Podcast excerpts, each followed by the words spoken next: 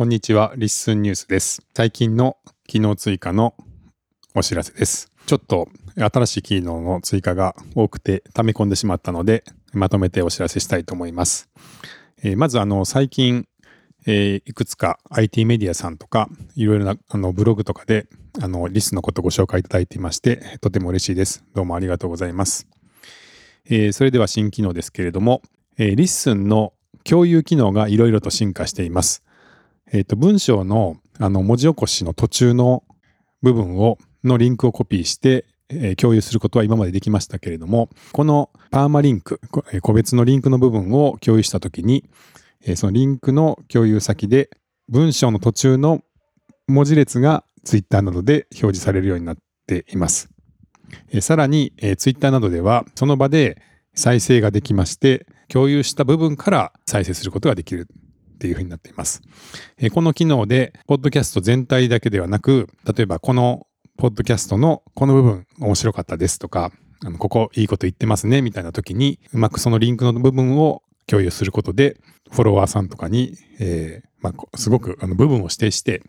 え、共有ができるっていう形になっているので、ぜひ使っていただければと思います。でさらに、えー、今日ですけども、えっ、と、リンクをコピーするだけじゃなくて、シェアボタンが追加になっていまして、えー、文章の途中に表示されるボタンの中で、あの、シェアボタンを押していただきますと、まあ、ツイッターだけじゃなくて、いろんな SNS ですとか、えー、人にメールで送ったりとかっていうボタンが出てきますので、えー、簡単に共有してもらえるようになりました。えっ、と、このシェアボタンは、えー、対応していないブラウザもありますので、対応しているブラウザのみで表示されるようになっています。ちょっと PC のえー、Chrome とかそういうブラウザでは表示されないのでご注意ください。それから、えー、細かい機能がいくつか追加になっていまして、えー、まず、えー、ポッドキャストを、えー、間違えてあの登録してしまったりした場合に、えー、削除できないという問題があったんですけども、ダッシュボードの方から削除できるようになっています。で、さらに各エピソードのえー、削除、えー。これは例えば一時的に公開したものの期間を置いたらエピソードを削除するっていうような運用している方でも、後から、えエピソードを削除すればきちんと消えるっていうふうになっています。でただ、RSS の中にエピソードが残っている場合は、え次の更新の時にまた復活してしまうのでご注意ください。それから文字起こしの AI を刷新しました。えっ、と、これまでエピソードの中に無音の部分とか、あとは音楽が、えー、鳴っていたりすると、えー、文字起こしの文字が少しおかしくなって、で、一旦おかしくなると、その後も、えー、続けておかしくなってしまうっていう現象が、えー、たまに起きていたんですけれども、えー、ここが主に大きく改善され、改善されています。はい。それから、えー、まあ、句読点がより自然に入るようにアップデートしています。とこれから新しくあの文字起こしされていくものは、この新しい AI による文字起こしが行われていくんですけれども、えー、過去の、えー、文字起こしでもし、あのー、まあ、先ほどの少し文章がおかしくなっているとか、えー、もう一回新しい AI で文字起こし直したいという場合は、えー、エピソードページの右上にあの文字起こしをやり直すというボタンが新しく追加されていますので、えー、ここの文章をもう一回あの文字起こしし直したいという場合は、このボタンを使ってください。それから、えー、フォローの機能追加っていうのを行っていまして、えー、今、あの、ポッドキャストをフォローすると、トップページの上部に、えー、新しいエピソードの更新順にフォローしているポッドキャスト、ポッドキャストが並ぶという機能があったんですけれども、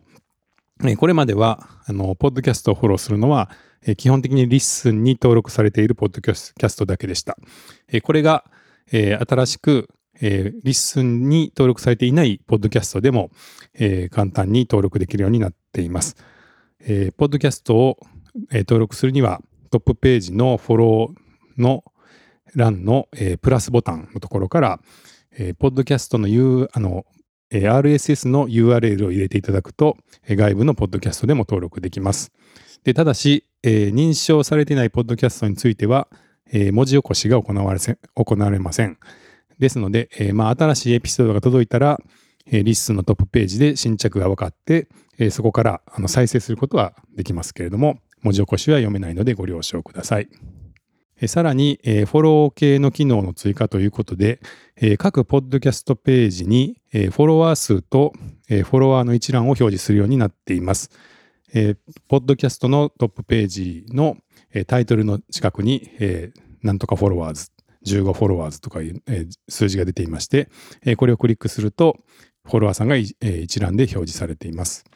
で、さらに、えー、っと、フォロワーさんが新しく、えー、追加された場合に、